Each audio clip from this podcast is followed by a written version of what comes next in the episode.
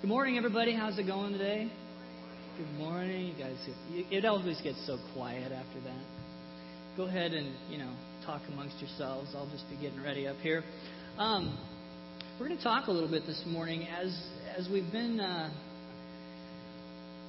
kind of focusing this month on the church of Acts. We've been looking at the, the book of Acts, chapter 2, and what did the church look like back then?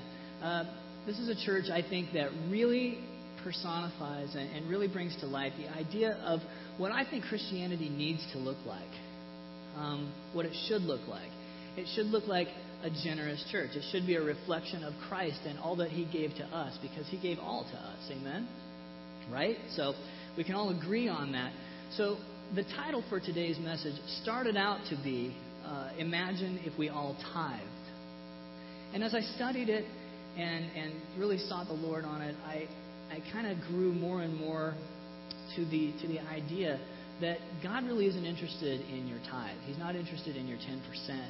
He's more interested in your heart and where you place your value Okay, the value because you remember that, that verse, you know, where your your heart lies, your treasure, where your treasure lies, your heart. It's, it works both ways, really. You can invert those two uh, those two words, treasure and heart, and it works. It's true. Uh, so before we get started, let me tell you kind of how today is going to work. As Ryan mentioned, we're not doing an offering meditation, so to speak, because um, Ryan was in charge of the offering meditation, and I'm doing a whole sermon on that, and I didn't want him to steal all the good stuff.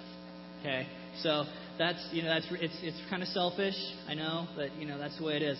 So the way we're going to do offering today, it's going to be it's going to shake some people up probably, but it's going to be very free, very open.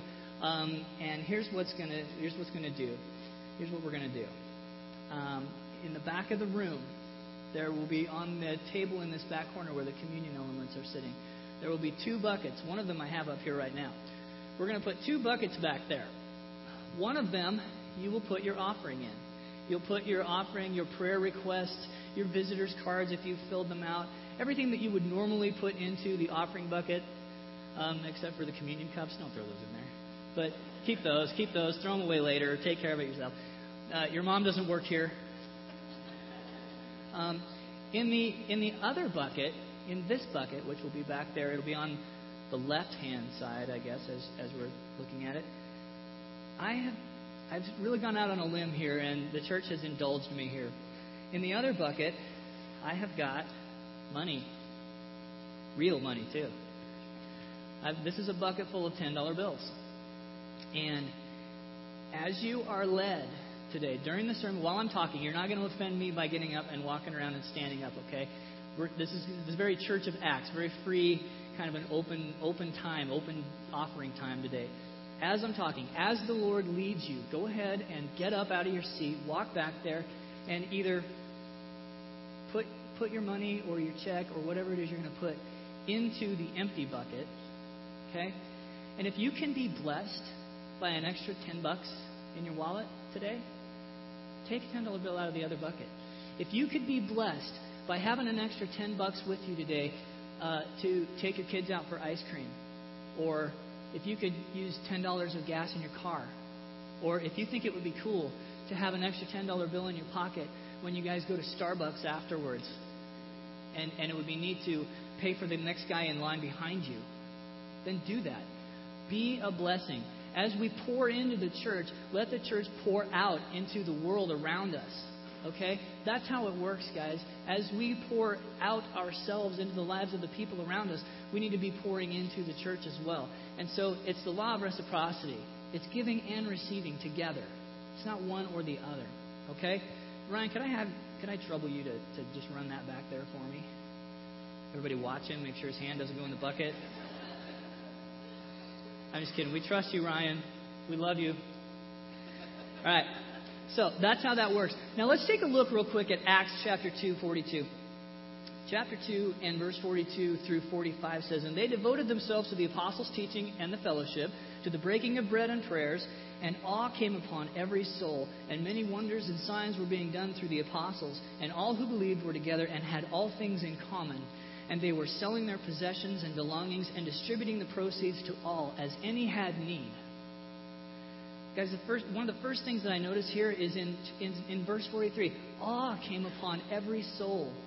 The God we serve, you guys, is so big. He's so amazing. He is so powerful, so majestic. He should be inspiring awe in each and every one of us here today. We should be blown away by this God that we serve. It's, it's, it's unfathomable. No, no deeper love. Wider than, than the seas. I mean, He holds the universe in His hand. Does that not strike you as pretty awesome? I mean, you know, and awful, not awful, but, you know, full of awe. That's a big deal. It's a big God we serve. And then we go on and we say they, were, they had all things in common. They distributed to all as any had need. Guys, this church, they were taking their money and, and they were using it for God in ways that, that many of us might have never thought of. Selling their houses and their possessions, that's crazy talk. That's crazy talk today. Guys, it's, it's, it's completely radical. If you did that today, people would, would think you were nuts. They'd think you were nuts, you know, especially with the housing market the way it is. If you're gonna if you're gonna do that, okay, wait till the market swings so we can really get some mileage out of that. Okay? So that's the that's the idea. Those two buckets are there for you to either sow into as God leads you or to take out of as God leads you. You might not have a financial need, but maybe you know somebody who does. Maybe you know someone who could use 10 bucks. You know?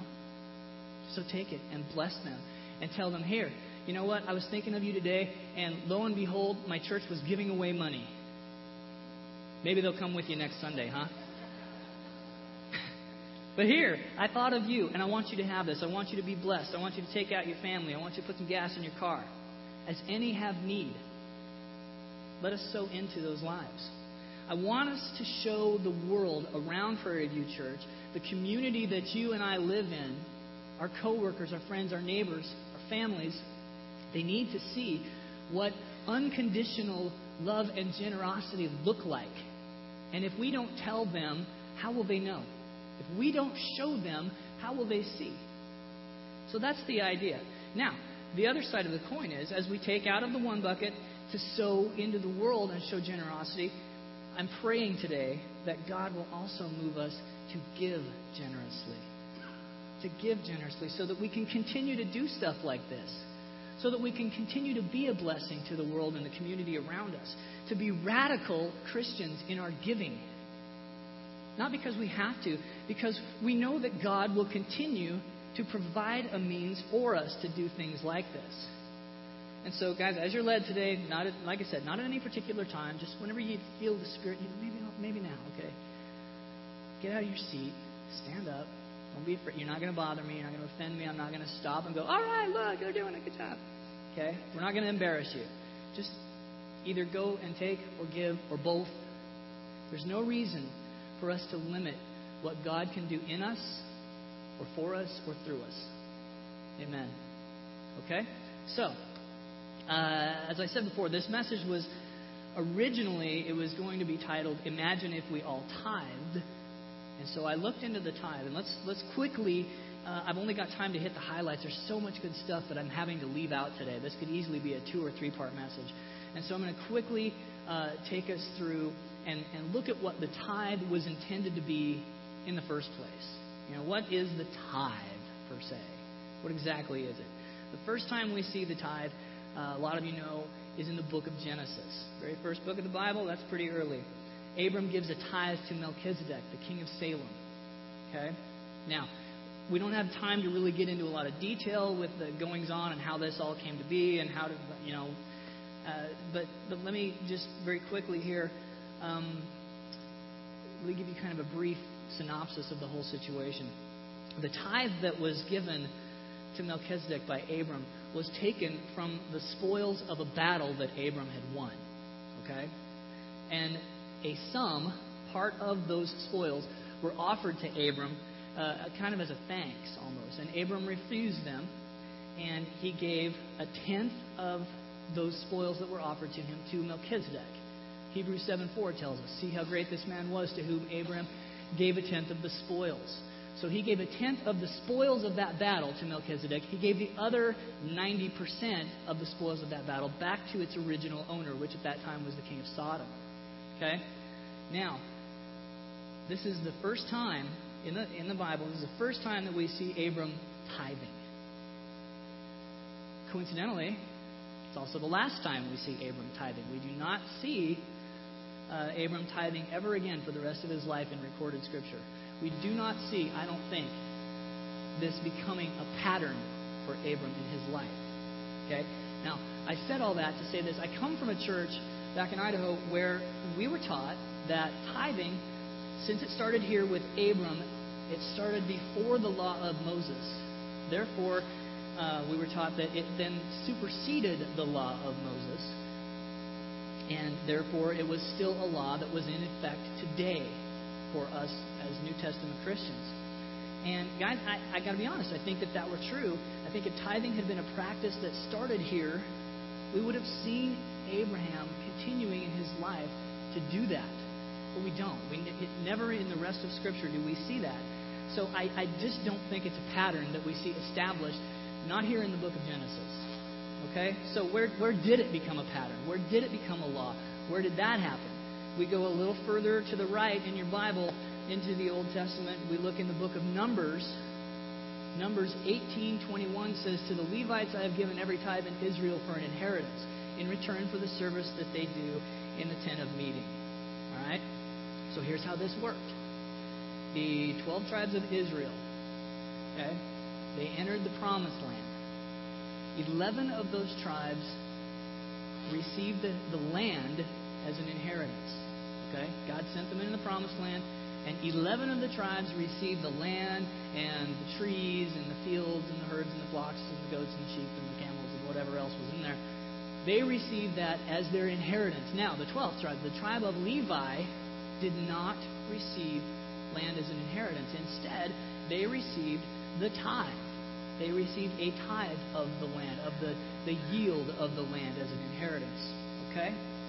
So, the 11 of the tribes, uh, as they grew their crops and they tended their flocks and their herds and different things like that, one out of every 10 of whatever it was that, that the land was yielding to them, one out of 10 went to the Levites to support them as they did the work of the ministry in the temple and, and uh, that. So, the tithe and let me just take a little dirt road here, incidentally. There's a difference between, and I, I, I was debating on whether I was going to cover this or not, but I am. There's a difference between 10% and 1 in 10. Okay? If, if I am an Israelite and I have a, uh, a herd of 100 goats and I'm giving 10% of it to the Levites, I can very easily pick out the 10 sickliest, grossest, nasty looking, sick, thin, skinny goats and be like, well, there's your 10%, Levites. Okay? Tithe does not mean 10%. Tithe means tenth. Every tenth one. So as the goats were coming in from the field, as they were going under this, the counting rod, they would go 1, 2, 3, 4, 5, 6, 7, 8, 9, 10. They'd take that one and take it aside. 1, 2, 3, 4, 5, 6, 7, 8, 9, 10. They'd take the next one and take it aside. That way, they couldn't just pick and choose the, the good ones for themselves and give the, the cruddy ones to the Levites as a sacrifice. Okay, it didn't work that way. And so there's a difference, you see, between 10% and 1 in 10. We, to, we, we don't get to choose. It happens all by itself. And that kind of keeps everybody honest, so to speak. All right? So, um, that's that. That's how the that's how the tithe was originally created. You know, they they gave a tenth of the flocks, the herds, the yield of the land to the Levites, since the Levites were working in the temple. Now, because we're short on time today, I don't have time for a lot of detail here, but what I've found is the tithe, when it's referred to in the, te- in the Old Testament, okay, what I see here is the tithe was, was food. It was always food. I didn't see it ever becoming money. Okay, and this was a, this was a, a nation that had food and it had money. It had both. And we start to see a differentiation in Deuteronomy chapter 14 as we look through verse 22 to 27. Uh, 1422 says, You shall tithe all the yield of your seed that comes from the field year by year and before the Lord your God in the place that he will choose to make his name dwell there, you shall eat the tithe of your grain, of your wine, of your oil, and the firstborn of your herd and flock, that you may learn to fear the Lord your God always. Here's where we start to see a differentiation. If the way is too long for you so that you are not able to carry the tithe, okay, the tithe is something that you can carry. You can, are not able to carry the tithe when the Lord your God blesses you. Incidentally, isn't it great that it says when the Lord God blesses you, not if? You know, just one little word can make a huge difference in your life, right? Okay. When the Lord your God blesses you, because the place is too far from you, which the Lord your God chooses to set his name there, then you shall turn it. What's it? It is the tithe, right? Then you shall turn it into money and bind up the money in your hand and go to the place the Lord your God chooses and spend the money for whatever you desire oxen or sheep or wine or strong drink, whatever your appetite craves, and you shall eat there before the Lord your God and rejoice, you and your household. It's awesome that God likes to see his kids rejoicing. He likes to see his kids having a good time and, and being joyful and being filled with all of those things that God puts into us. All right? And you shall not neglect the Levite who is within your towns, for he has no portion or inheritance. And it's that way all over the place. It's that way all through the Old Testament. The tithe, I just, I just don't see it as money. Verses 23, 24, 25, they define the difference between a tithe and money. Guys, the tithe was intended to feed the Levites because they didn't inherit any land. They didn't inherit anything to be able to sustain themselves. And so God called on the rest of the nation of Israel to, to support them. Okay? So that tells us a couple of things. Because there, there were several different tithes, okay? You had like the, the, Levitical tithe, the Lord's tithe. You had what we just read here, which is called the festival tithe. You had like a welfare tithe. You had the seventh year. I mean, there were, there were several different tithes that were collected throughout the, the various times in, in, the, in the Jewish calendar. And um, what it all points to, though, is a way to take care of the Levites who were, who were seeing to uh, the work of the temple, a way to take care of those less fortunate. Um, God mentioned specifically the sojourner, the widow, uh, the orphan. And that tells us, guys, something really important here that God is concerned with the needy. God is concerned with the needs of people who are less fortunate than those who have a means. Amen? You, you see where I'm going with this? You see what I'm saying here? Suffice it to say, God is concerned um, with the church, the many of the church body, coming together and meeting one another's needs, however large or however small those needs might be. Okay, we see it again in Proverbs as we're as we're cooking through the Old Testament here. We see it again in Proverbs 19:17. Whoever is generous to the poor lends to the Lord, and He will repay him for his deed. I mean, you want to make a good deal with God? Lend to the poor, give to the poor, give to the needy and, and, and give generously. And it says here that the Lord will repay you for your deed. Guys, blessings come in all, all shapes and sizes. Blessing does not equal money all the time. Blessing can be a joy that is put in your heart. Blessing can be a feeling of generosity that comes over you when you give. You get addicted to the idea of giving and to the feeling that you get when you give freely and openly to other people, to the church, to the work of the ministry. Okay? Now, one more thing I want to, I want to touch on quickly uh, in the Old Testament, because I think a lot of pastors, preachers, teachers use this, this section of Scripture almost as a scare tactic. Almost as a scare tactic. And um, I, I, just don't like to see that. So, uh, and it's Malachi. It's the book of Malachi, chapter 3 and verse 6. And it says uh, from 6 through 12 For I, the Lord, do not change. Therefore, you, O children of Jacob, are not consumed. Now, that tells us something right there. You, children of Jacob. Who's that? Israel, right? Children of Jacob, it's pretty specific. It's not the Gentiles, it's the Jews. Children of Jacob are not consumed. From the days of your fathers, you have turned aside from my statutes and have not kept them. Return to me, and I will return to you, says the Lord of hosts. But you say, How shall we return? Will man rob God? Yet you are robbing me. Now, I don't know if any of you have ever heard that from, from a pastor, from a teacher, saying you're robbing God. If you're, not, if you're not tithing, if you're not giving all of your money to the church, then you're robbing God. Guys, again, children of Jacob, he's speaking to the Jewish nation here. Okay? You've robbed God in your tithes and contributions.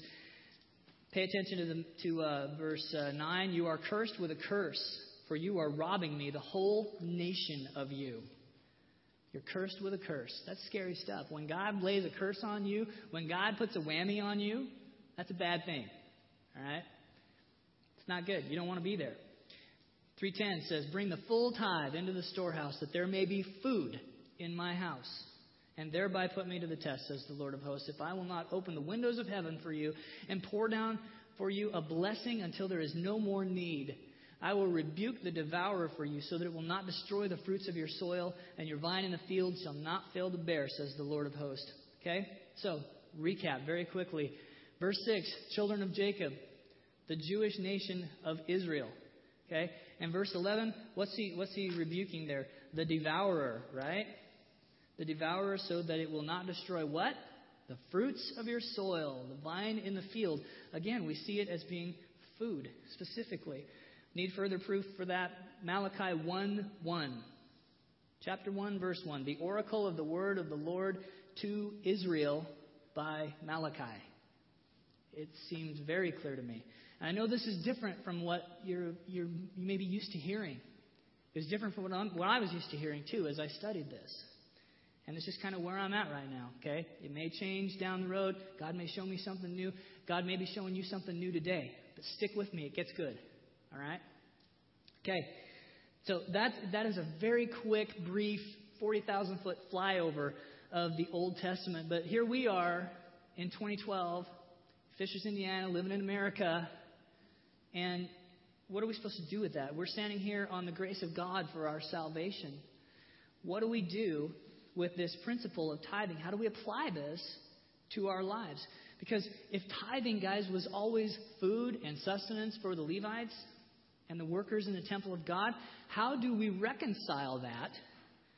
Since, you know, not many of us here are farmers. I don't know if any of you guys are farmers. Any farmers? See? You, we're in trouble. We're in a lot of trouble. You're, evidently, you're robbing God. Okay? We're not farmers. We don't grow our own food. Our soil doesn't have an increase. You know, and if you're like me, what increase there is of your soil, you have to mow it on Saturday. So, you know, I, I don't want my soil increasing. I want it to stay where it is because I got better things to do with my Saturday. Okay, well, so what do we do with it? Well, lucky for us, that was the last book of the Old Testament. The answers start to come in the very next book, the first book of the New Testament, book of Matthew. And as usual, I have found in my life, the answers are found in the words of Christ. Matthew 5:17. What does he say? Do not think that I've come to abolish the law or the prophets. I have not come to abolish them, but to fulfill them. Jesus fulfilled the law. He's speaking here saying all of the law was fulfilled in him. And guys, I got to say that if Jesus said it, I believe it. How many of you guys believe that if Jesus said it, it's probably true? Yeah, see, we're all together here. It's all, we're, all in a, we're all in a Honda. We're all in one accord. Thank you. That's right. I'm here all week. All right. It's, a, it's as simple as that. He just and he goes on to say it again. He goes on to say in Matthew, and it's echoed in the harmonies of the Gospels in Luke. Luke 11:42. Woe to you, Pharisees, for you tithe mint and rue. And what's rue? Does anybody know what? I thought it was like a base for a soup. Well, yeah, I know if it's a. But have you ever had roux? What does roux taste like? Anyway, dirt. Okay, back to the. Okay, you tithe mint and rue and every herb and neglect justice and the love of God. These you ought to have done without neglecting the others. Now, pay attention. He's not telling them not to tithe. Jesus is not saying don't tithe. It's, it's quite the opposite. He's saying you should be tithing. He absolutely should be tithing. But why is he saying that? Who's he speaking to? The Pharisees, the Sadducees. You see? That's who he's talking to. He's speaking to the Jewish nation, Israel. They were still under that Mosaic law. Okay? But what else did he say? Yes, you should be tithing, but they should have been paying more attention to the weightier matters. Okay? And those weightier matters, namely, are justice, mercy, faithfulness, the love of God. Those are the things that Jesus said you should be more concerned with this than your mint and your dill and your rue and you're counting out your spices. Okay? Be more concerned with the weightier matters of showing, showing love, showing Christ, showing God to this world, the personality, the nature of God. You guys ever heard of a guy named John MacArthur? Does that ring a bell? Yeah. John MacArthur um, put together the MacArthur Study Bible. Some of you might even own a MacArthur Study Bible. Uh, he's the president of Masters College and Masters Seminary in uh, California. He's got a, uh, a, a radio show called Grace to You. Uh, I think is it, is it on Moody Radio? Do they do Grace to You? Okay. So, um, okay, so that's John MacArthur. Okay, he's been around. He's he's a pretty well-known name, he he had this to say in a commentary that he wrote on the book of Romans, uh, 9 through 16 for the Moody Bible Institute. John MacArthur says Christians are not under obligation to give a specified amount to the work of their heavenly Father. In none of their forms do the tithe or other Old Testament levies apply to Christians. That's a bold statement. That's a bold statement, and that's, that shakes a lot of people up because we're not used to hearing that, are we? It, that's, that's scary stuff. That goes against everything in us. Well, and, I, and, I'm, and as I read that, I was like, Romans? You know, well, as I, as I read through it to see what in the world John MacArthur was talking about, I come to Romans chapter 9, verse 30. And chapter 9, verse 30 of Romans reads, What shall we say then? That Gentiles who did not pursue righteousness have attained it. That is a righteousness that is by faith. But as if it were, or I'm sorry, a righteousness is by faith. Uh, verse 31 But that Israel, who pursued a law that would lead to righteousness, did not succeed in reaching that law. Why? Because they did not pursue it by faith, but as if it were based on works. They have stumbled over the stumbling stone. As it is written, Behold, I am laying in Zion a stone of stumbling and a rock of offense, and whoever believes in him will not be put to shame. Okay? The nation of Israel was pursuing the law. They were trying to earn God's favor by applying the law to their lives, by sticking with the law, by upholding the law. Um, let me let me just here. I, I, brought the law with me because I knew it was we were going to be talking about uh, tithing and and giving today. So you know, I brought I got my big Bible. All right, this was my grandfather's Bible. This is the law. Boom! What was that? Me dropping the law on you. All right? Uh, if you want to check that out, it's kind of cool. It's an old Masonic Bible. Not that I'm advocating, but that's what it is. And it's this huge thing, and it's got all of the Masonic ritual and weird stuff in it. It's crazy. But it's the biggest book I own, so it served the purpose today. All right? That represents the law. And if anybody wants to come up here and try to stick your arm out straight, see how long you can hold that up. See how long you can uphold the law if that represents the law. See, that's what the nation of Israel was doing, trying to earn favor with God. If you could do that, guys, salvation wouldn't be a gift, it would be wages. Amen? Get that? So, meanwhile, those filthy, nasty, disgusting, dirty Gentiles, that's us, by the way, they had attained righteousness. How? Not by following the law, by following Christ, the stone of stumbling, the rock of offense. Whoever believes in him will not be put to shame. Guys, that is fantastic news. That's great news. Like I said, if we attain uh, righteousness not by keeping the law, but by keeping the faith, and then we let that faith be reflected out into this world. We take God out of, out of this room and out of these walls and out of this church and into the world around us. Letting Him be reflected in our daily life, not just on Sunday morning. That's huge. That's how you change the world. That's how, that's how the, the apostles, that's how 12 men turned the world upside down to begin with. That's how it started. And guys, how we spend our money is a reflection on, on what it is that we place value upon in our lives. You see? It's a reflection of our faith. We give freely, you guys. We're not under any law. We're not under a compulsion to give. Not we give not because we have to. It's an act of worship. We give in response to the things that God has given to us. And how do we respond to that? What did He give? Anybody, what did God give to us? Everything. His Son. He gave everything to us. Okay?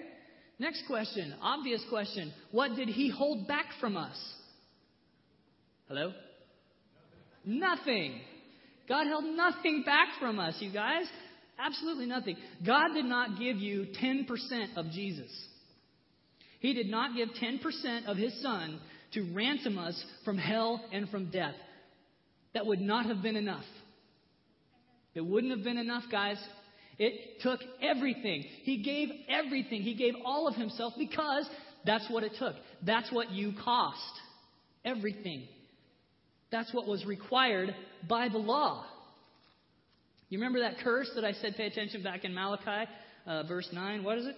You're cursed with a curse. Well, dig this. Galatians 3:13. Christ redeemed us from the curse of the law by becoming a curse for us. For it is written, cursed is everyone who hangs on a tree. Okay?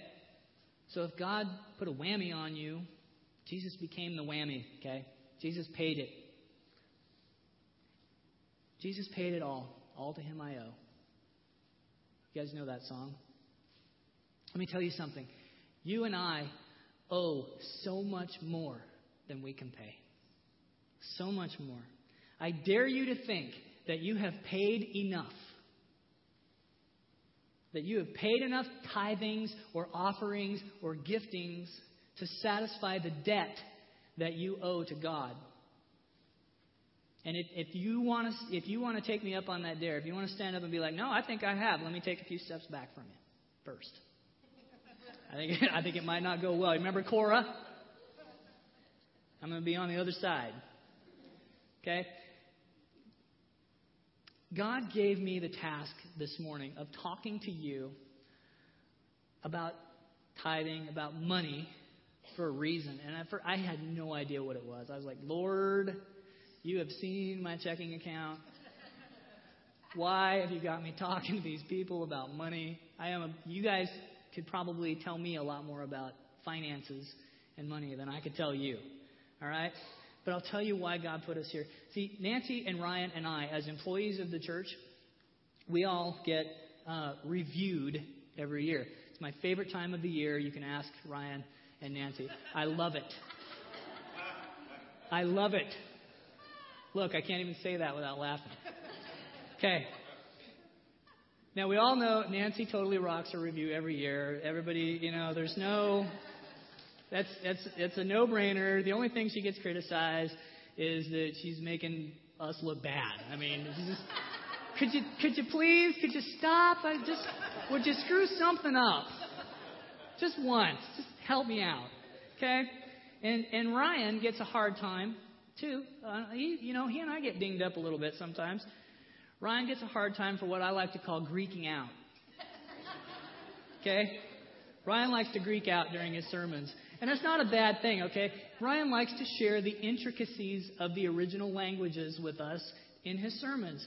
Okay? I, I knew a pastor who said, and he said it's really well said, the Bible's written in black and white, but the Greek puts it in color. It's true. The Greek language and the original languages of the Bible really shed light on what's going on in the scriptures. You know? But the rest of it, you know, Ryan loves that stuff, and the rest of us are like, huh? You know? And he does a great job of explaining that to us. But that, you know, he gets, he, people rib him about it, and I'm among the first in line. And guess what? Guess what I get nailed on? Okay? Details.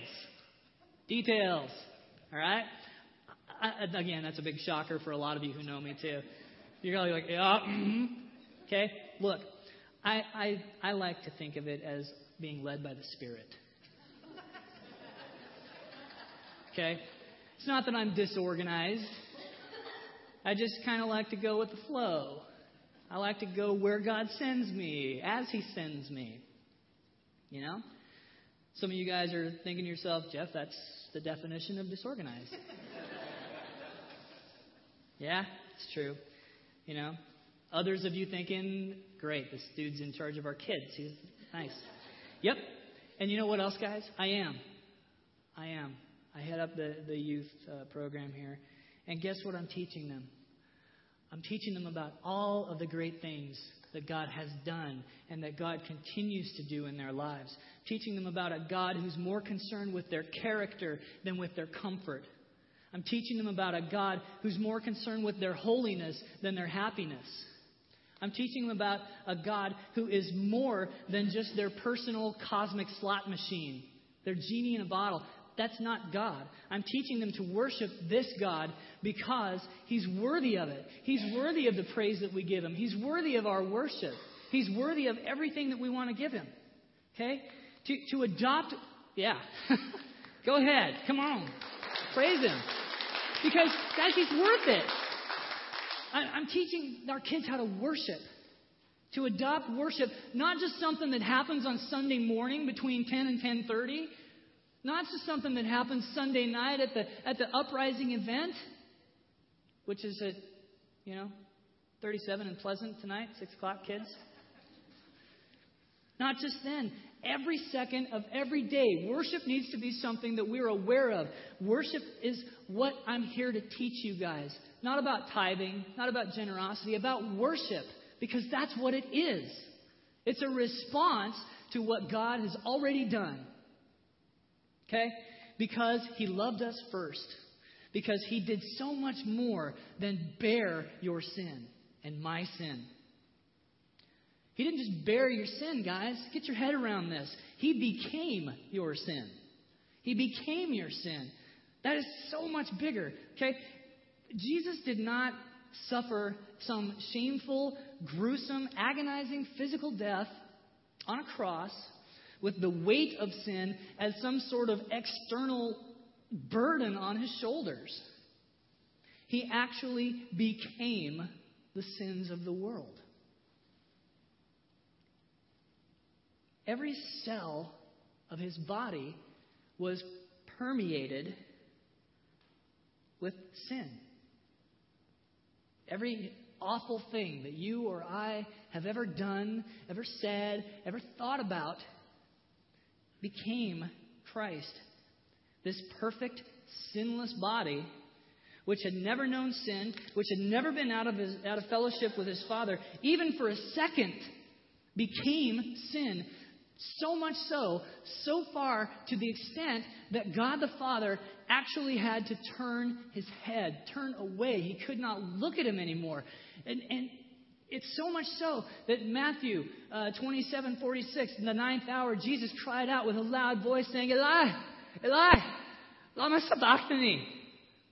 God, why have you forsaken me? Why have you forsaken me? And guys, when you begin to think of it like that, it becomes so much more than how we tend to think. God, God said to me as I, as I prayed, God laid on my heart, Jeff, teach them to worship. Teach them to worship me. It's worship's not songs that we sing once a week. It's not amazing grace. It's not oh praise him. It's not holy is the Lord. Worship, ladies and gentlemen, brothers and sisters. Worship is a lifestyle that's that's lived in response to our realization, our revelation of who God is. This God that, that loved us first. Guys, it's a decision. It's a conscious decision to serve Him and to use all that He's blessed us with. To use it all to spread this good news, this Jesus that we talk about once a week. Why just once a week? Why not every day? Why not talk about him? Don't just don't just don't just keep it to yourself. Take him outside.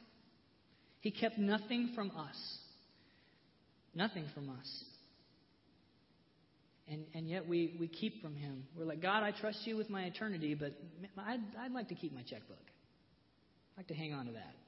How do we respond to a God that did not withhold even his own son on our behalf? A God who sends His Spirit to us to be our helper, our, our paraclete, to comfort us, to encourage us. How do we respond? What, what do we do? Give 10%? That's a joke. It's a joke. And we call ourselves worshipers of God, and, and we want to worship Him with 10%, guys, if that's what we're thinking, I think we've missed it. The tithe was a commandment from God to the Jewish nation, always was. But the commandment for New Testament believers, the commandment to us is even greater. It's even more. It's even more costly, but guys, the return is so much more. More than our, our little brains can even begin to comprehend. Ryan talked a couple of weeks ago about the greatest commandment. You guys remember what it was? Yeah. Love the Lord your God with all your heart, soul, mind, and strength. Love your neighbors yourself. And, and what did Ryan tell us? Upon these two things hang all the law and the prophets. That is our mission. That is our job. That is, remember, the Cliff Notes version of the entire Old Testament law. All 613 laws, both positive and negative, all summed up into one verse. But what about tithing? What about our money? Guys, we need to stop thinking about it as, as our money because it's not. God has put you and I where He wants us, not so we can earn a paycheck, okay? Not so we can eke out a living and, and give our, our 10% and, and be A-OK and we're upstanding members of the church because, because of that. He's so much more than that. He gives us, He puts us where He wants us, and we earn that money so that we can worship Him with our lifestyle. Our paychecks, our money, our stuff. Guys, we need to start thinking about how we can use those things to glorify God, to bring God out into the world, out of this building, out of this room, beyond these doors. How could Prairie View Church use whatever resources we choose to pour into it to, to reach this lost and dying world that, that we live on? Do, do I really have to answer that? I mean, use your imagination. Guys, when people, when, when people of this church, when the ministries of the church are no longer afraid to ask for stuff because they know that their church family is going to back them up and encourage them instead of question, well, why do you need that? And discourage the ideas, then ministry, guys, becomes alive. Ministry begins to have a heartbeat. Ministry begins to move forward. People begin to get excited about it. People start to step out in faith, trusting that God and God's family are going to continue to provide. They start to be excited about the things that God is doing in their church and in their life and in their world. And guys, that's contagious. And pretty soon, you've got a whole church filled with these crazy, insane, radical, spirit filled, walking in faith believers that people just can't, can't get enough of. It becomes infectious. You become greedy for that. You become addicted to that feeling. And what might happen, guys, if there was enough money in the bank and enough faith that there would continue to be enough money in the bank, that this church never missed an opportunity to reach out into the community around us? If no matter what it was, Prairie View Church was there, front and center, visible to the community of Fishers, Indiana and Indianapolis, Indiana, with open arms and willing hearts, jumping up and down, shouting for joy with the love of Jesus in their hearts and obvious about it. Not just shouting, but backing it up with generosity, backing it up with our actions, showing this amazing, great love of God that we sing about on Sunday. It, guys, it's not that God needs your money. God wants your heart. It's not that God needs your money, but the church exists in this world, okay? And it exists to go out into this world. And guys, sometimes the world has a cover charge, right? And, but what if we didn't have to worry about it? What if the church didn't have to worry about the world's cover charge? We could just go because we knew, oh, we got it. We'll cover it. We'll, we want in. We want into this world. We'll pay whatever it takes to get into this world. We'll give whatever. We'll give till it hurts. Guys, that's what I see the church looking like if everyone gave. Imagine a generous church. That's what I see when I imagine a generous church. Not, not a tenth, not every tenth, not 10%, but in accordance and in proportion to what we have been already given. Guys, the greatest gift is love. It's not money. Money is just given to us so that we can show in a real, in a tangible way the things that we value the most the things of this world or the things of God. So, so what do you worship today? What are you enslaved to? Are you enslaved to God? Are you enslaved to, your bank account? And, and don't, guys, don't misunderstand me. I love you guys. Don't misunderstand me. I am not trying to make you feel guilty. I'm not trying to create some sort of mushy, emotional, uh, liver quiver kind of feeling where you feel, uh, oh, I better give because everyone else is, you know. I'm not trying to do that. It's, I'm, not, I'm not doing that. I'm trying to instill in us and, and, and make you see a lifestyle of worship. One where you make a decision from here on out, I am going to put the things of God above the things of this world. How many of you guys know that God's the same today as he was when he told his two servants who invested in his kingdom, Well done, good and faithful servant? He's the same. Okay? We worship God not just with our mouths, guys, but with our hearts. And when we put wheels to our faith like this, when we put wheels to our worship in simple, tangible ways, and we ensure the work of the ministry can go forward. Now, I'm running late. i got to finish up. Josh, do you want to come up and, and kind of get ready to, to do your thing up here this morning?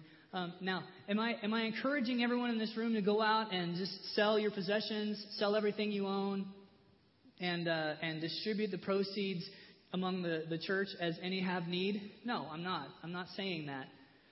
But if you did that, you wouldn't be the first. You wouldn't be the first one to ever do that. It, it's already written, it's right here. You wouldn't be the first. Okay? We would be very thankful anyone chooses to do that, but you wouldn't be the first one to do it. But don't you think that if you did something that radical with your money, if you did something that out of the ordinary, don't you think that God would bless you? Don't, do you, don't you think He would take care of you? Do you think that He wouldn't say to you, Well done, good and faithful servant? Enter into the joy of the Lord. God will continue to pour into the lives of those who are pouring into others. Okay? Today is not about giving out of obligation. Today is not about 10%. Today is not a fundraiser, you guys. It's about a lifestyle. It's about making a decision from here on out it's you and me, God. I trust you with this, God. And I trust that you're going to see me through this, God. It's a lifestyle. It's not a fundraiser. Okay? Today is about pouring into the lives of the people around us as God has poured into our lives.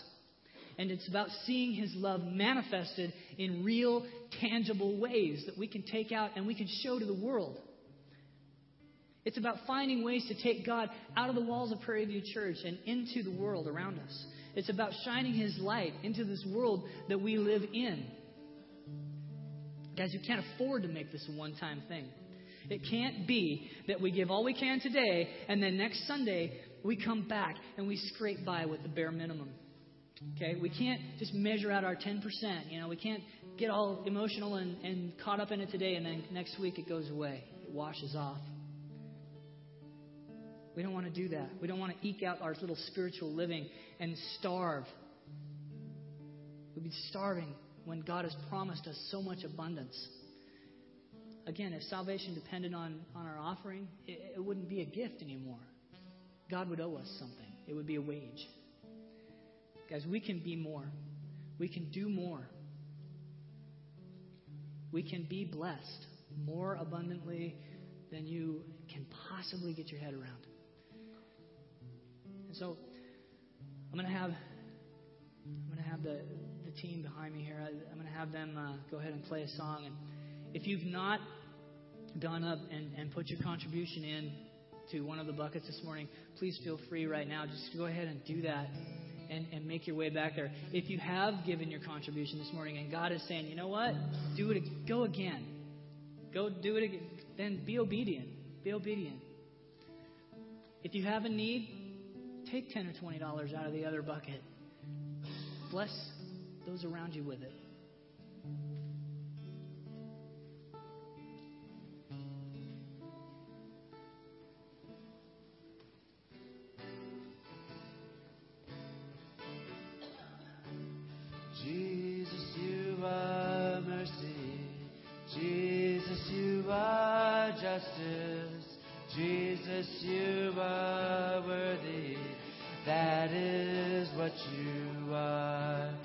Died alone to save me.